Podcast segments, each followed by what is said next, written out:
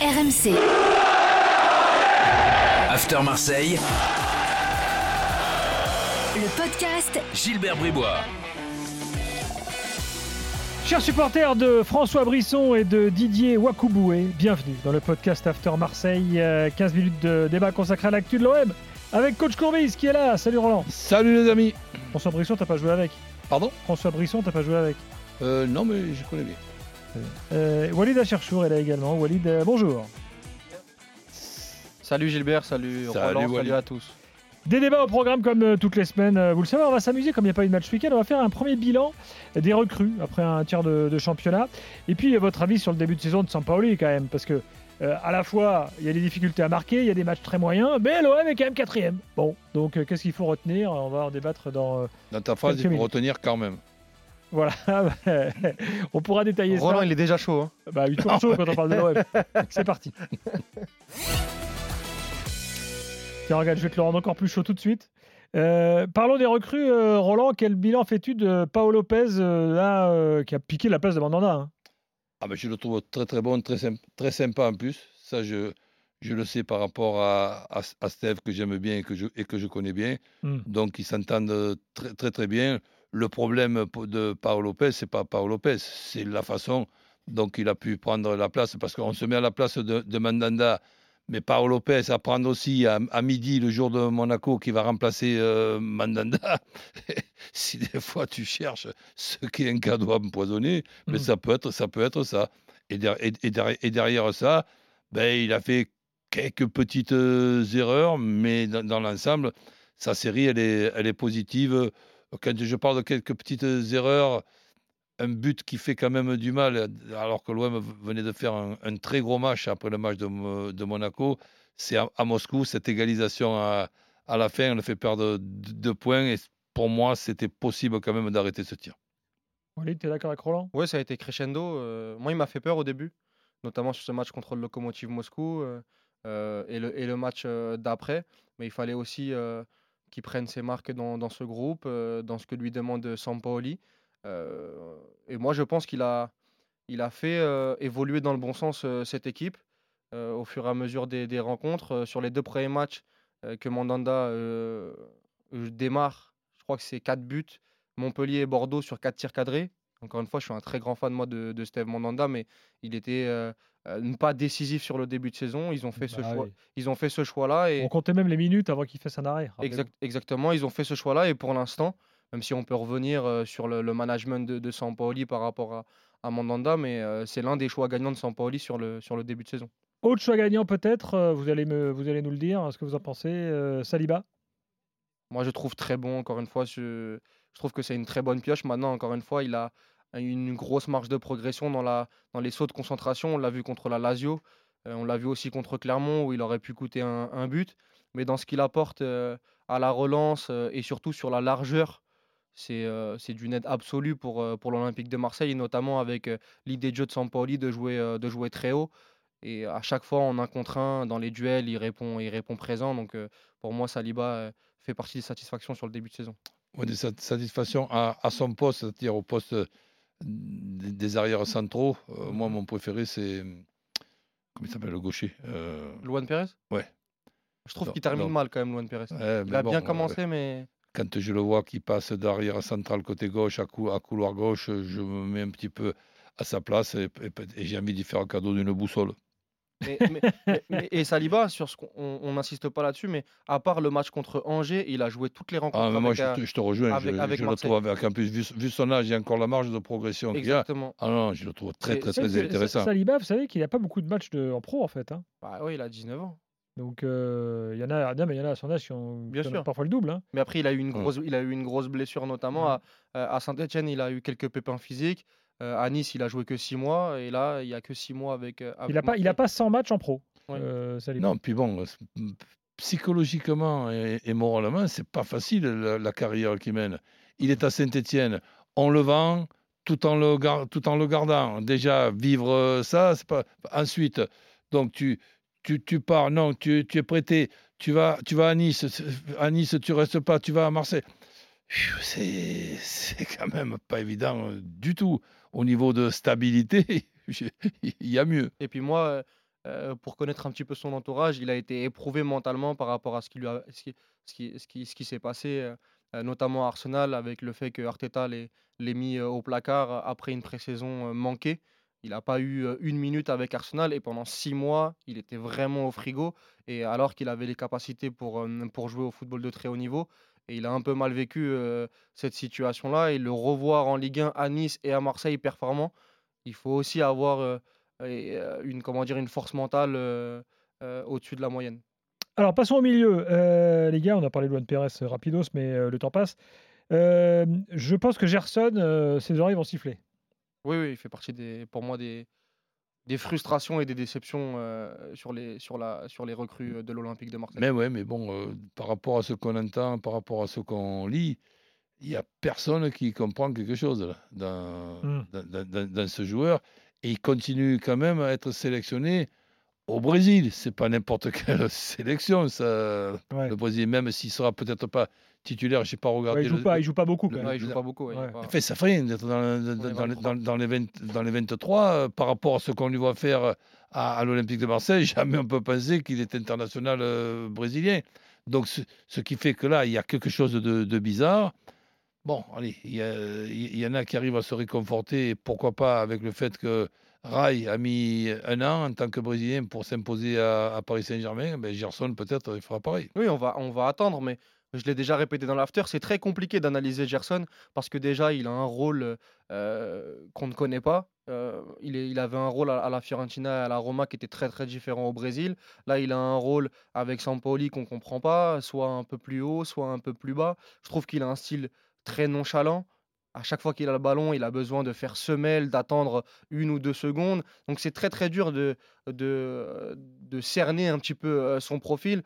Maintenant, encore une fois, par rapport à son, à, à son, à son prix de, de transfert, on doit attendre mieux. Quand on voit sa performance contre Metz, elle est, elle- elle est insuffisante. Mais on va attendre. Il y a l'acclimatation, le championnat, euh, le, le fait que Sampoli n'a toujours pas trouvé la, la- la- la bonne formule. Mais pour l'instant, on est un peu dessus. Ben, sur- surtout dans une intersaison où Longoria fait des miracles sans avoir beaucoup d'a- d'argent et tu dépenses euh, 20 à 25 millions euh, d'euros pour, pour, pour ce- pour ce joueur. Donc c'est- c'est quand même pour le moment, euh, on insiste sur pour le moment, un coup malheureux. Euh, Gendouzi, là, on peut considérer que c'est d'or- d'ores Pour moi, c'est le, to- le, le top euh, niveau recrue euh, marseillais. Je sais que je vais peut-être être en désaccord avec Non, euh, par, rapport au, milieu, donc moi je, euh, je, je préfère Camara. mais Bon, Camara, c'est pas une recrue. euh, Chacun ses goûts. Ouais, ben, c'est une recrue, oui non, parce que comme il devait partir et qu'il est resté, c'est. Oui, oui, oui, on peut, le, on comme, peut le voir euh, comme ça. Et, et- et moi, si tu me fais choisir, bon, évidemment, je, je mets les deux, mais si je suis obligé de, de trancher, ben, je, mets, je, je mets Camara. Et, puis- Non, mais pour toi, la meilleure recrue marseillaise sur le début de saison, dans, dans tes tops, c'est Gendouzi qui est, en- qui est au-dessus quand même. Ben, sinon, qui, qui on pourrait mettre? Sali- moi, pour moi, Saliba en deux. Under. Voilà. Hein Under, Oui, Under Ouais, aussi. on en ouais, a pas parlé. pas oui, mal, Under, pas mal aussi, du tout. Un- Under aussi. C'est c'est vraiment le podium en fait. Oui, c'est ça. C'est Gendouzi, Under et, et, euh, et Saliba, pour moi.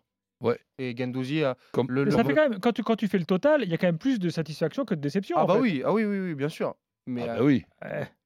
Voilà. Et, Attends, je- et mais encore, à- je parle pas de Lirola parce que bon, il était un- même si ça s'est mis du temps à se faire, il était un peu déjà là. Ouais, Quoi. mais après, comme recrue, on parlera de Sampaoli quand même.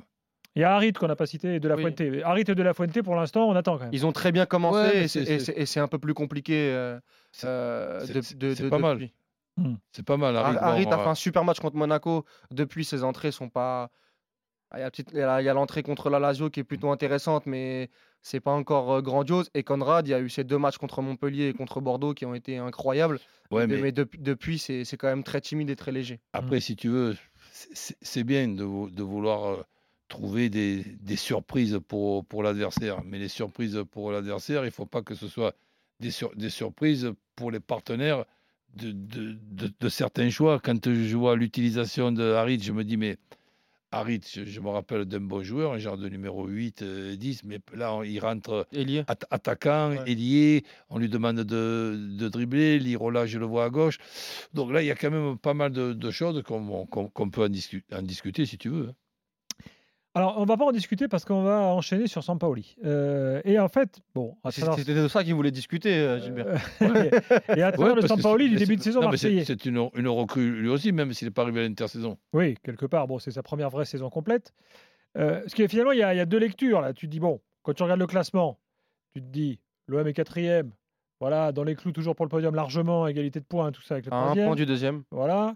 Euh, en, Ligue des, en Ligue Europa, c'est pas mort, même si c'est pas hyper euh, bien engagé. Euh, donc finalement, est-ce que le début de saison est réussi ou pas? Effectivement, quand tu regardes les difficultés marseillaises, le nombre de 0-0, euh, Roland en a déjà parlé. euh, bah, en fait, qu'est-ce qu'on retient? Que Au niveau ma- mathématique, c'est pas mal Ou qu'au niveau du jeu, finalement, ça laisse Ben, à désirer? je, je, je retiens une chose, puisque bon, ça m'amuse un petit peu de regarder le, le calendrier des équipes. Et c'est pour ça que si j'ai une pièce à, à mettre sur les Lyon, Nice, euh, euh, Monaco, Rennes, ben, je les mets sur, euh, sur Nice parce que tout simplement, le calendrier leur permet de ne rien avoir à faire le mardi, le mercredi et le jeudi. Mhm. Et en ce qui concerne l'OM, ben, tu vérifieras un petit peu le, le- le parcours. On parle de ci, on parle de là. Mais ce que je regarde, moi, c'est qu'il y a aujourd'hui dans la profession de coach, déjà, tu as une différence entre sélectionneur et entraîneur. Mais entraîneur, tu as une différence entre être entraîneur de Nice et être entraîneur de Lyon, de, Ma- de- de Marseille ou de Rennes. C'est-à-dire que depuis le match de Moscou, après un superbe match de Marseille à Monaco, un super match rebelote derrière ça à euh, Mo- Moscou, qui est le premier match d'un calendrier démentiel. Parce que n'oublions pas que dans ce calendrier qui était déjà compliqué, tu as rajouté aussi, alors que tu pouvais te reposer la, semaine, tu as rajouté aussi le match de Nice à rejouer qui s'est fait à 3. Donc si tu veux, tu as ça. Et tu regarderas le parcours de, l'OM. Et là, je trouve dommage parce que j'aimerais me tromper et j'aimerais qu'au soir de la 38e euh, journée, il ne manque pas 2-3 points à l'OM pour être en, en- Champions League. Mais si tu regardes le parcours, je crois qu'il y a une douzaine de matchs depuis le match de Moscou, ben tu t'apercevras que là, malgré ce, l'OM, comme je t'ai dit tout à l'heure, arrive quand même à être quatrième, mais c'est pas quatrième, moi, pour moi, qui devrait, qui devrait être. Et nous avons, coïncidence là, un Sampaoli, et il faut quand même se mettre à, sa place parce que c'est très difficile d'être coach d'une équipe qui joue tous les trois jours. Il faut s'occuper des compositions d'équipe, il faut s'occuper des adversaires, il faut, il faut, il faut s'occuper de la, de, la, de la gestion des cartons jaunes, il faut s'occuper des cinq changements, de faire rentrer qui, de faire sortir euh, qui. Et là, depuis cette époque, il ne fait rien qu'inventer. Il nous explique que maintenant l'Irola est à gauche et tout. Lui-même me paraît être perdu. Donc si l'O- l'O- l'OM ne se calme pas et qu'on arrive chaque fois à essayer d'inventer quelque chose pour surprendre l'adversaire, les adversaires, on ne les surprend plus. Moi, il y a un souvenir que j'ai, Mhm. c'est cette défaite contre Lens, quand Leka regarde son coéquipier et regarde sur le banc en montrant avec le pouce et en, et en- et en fermant euh, l'œil gauche en se disant on les a fait marron d'un truc qu'on avait euh, préparé. Toutes les équipes aujourd'hui étudient ce qui se passe chez, chez l'adversaire et, et l'OM, mais tout simplement a un effectif pour, dans une organisation classique, sans rien inventer, une, organisa- une organisation classique, que ce soit 4-2-3-1, que ce soit 3-4-3, a tout simplement un effectif pour faire une très bonne euh, saison, avec pour moi le handicap de jouer l'Europa League. Je le dis depuis la saison dernière, on n'est pas d'accord avec moi, mais je m'en fous qu'on ne soit pas d'accord euh, avec moi. Moi, j'ai pas la prétention d'avoir raison, j'ai la prétention d'avoir mes idées. Donc, j'explique qu'avec l'effectif de l'OM, on n'a pas la possibilité en même temps de se qualifier pour la Champions League tout en jouant l'Europa League jusqu'au bout. Oui, si on fait comme Villarreal et qu'on la, et qu'on- et qu'on la gagne, ben alors là, je me ferai vraiment une fracture des mains tellement que que j'applaudirais fort. Walid, euh, t'as trouvé un gars plus bavard que toi Oui, c'est vrai, c'est fort, c'est très fort. Mais je, suis- je suis admiratif de, de Roland. Non, arrête Mais, tes conneries. mais, mais, mais- mais là où je suis pas d'accord avec, avec Roland, c'est c'est que, pas grave. mais c'est que il y a beaucoup de, de vrai dans, dans ce que tu dis hein, sur le fait que sur les dernières semaines, peut-être que Sampaoli s'est un petit peu perdu dans ses compositions d'équipe et dans ce qu'il euh, demande euh, à, à ses joueurs. Mais quand tu dis, moi, je veux voir un OM plus classique, euh, en 4-2-3-1 ou en 3-4-3 sur un truc un peu plus, comment dire, un peu plus safe, quoi, un peu plus euh, logique en termes en d'équipe. euh, euh, un peu moins travaillé, un peu moins, sans, un peu moins Sampaoli, quoi. Le problème, c'est que si l'Olympique de Marseille en est là aujourd'hui, avec ce début de saison, et tu l'as dit, ce bloc de match jusqu'au Lokomotiv Moscou, Ah, tu, tu penses que c'est parce qu'on joue le 3-3 je, euh, bah, je 3-1, pense, je pense que c'est avec la comment dire l'idée de jeu de Sampaoli, avec le fait d'attaquer sur les côtés, ce qu'on a vu contre Montpellier, notamment en deuxième mi-temps, ce qu'on a vu euh, contre Monaco. Mais- C'est un travail de la part de Sampaoli où il a inventé Ouais. quelque chose sur ce début de saison. De- tu demandes, tu demandes euh, Roland, à Sampaoli de faire du comment dire du safe euh, avec ses joueurs, alors que c'est grâce à ça que l'Olympique de Marseille Mais, a, a- mais- a mais- montré mais- de belles mais- choses mais en là, Ligue 1. Mais, mais là, c'est moi que je suis pas d'accord. Et, et- et- et c'est pas parce que je et c'est pas parce que je suis pas d'accord que j'ai obligatoirement Ah raison. là ce, que, ce que j'essaye de faire, de faire com- comprendre, c'est que avec cette organisation-là, premièrement, tu ne surprends plus, et, deuxi- et deuxièmement, on, va- on va après être en désaccord sur une chose, c'est que quand on me parle que dans 12 matchs, tu as gagné, trois fois seulement, moi je rajoute seulement, que tu as fait sept matchs nuls et que tu as gagné deux matchs contre Clermont et contre Lorient, je dis qu'il n'y a pas besoin de s'appeler Sampaoli et de nous inventer un 3-3-1-1, je ne sais plus co- co- co- comment elle s'appelle, cette, cette organisation, pour pouvoir, dans ces 12, dans ces 12 matchs, faire trois victoires, sept nuls et, et, et, et, et deux, défaites. Je, je- et je rappellerai que le match nul, je suis désolé, les amis. Le match nul, c'est une petite défaite. Donc, tu prends un point, tu en perds deux. J'appelle ça une petite défaite. Mais si, si tu veux te servir de, des- matchs nuls ben pour, pour, pour chaque fois faire tes, tes résultats, je te donne une inquiétude hein, quand même. 38 matchs, 38 matchs nuls, tu es invaincu, mais tu descends en deuxième division. On conclura là-dessus. Merci coach. Merci Walid. Merci, Prochain podcast After Marseille la semaine prochaine. RMC, After Marseille, le podcast Gilbert Bribois.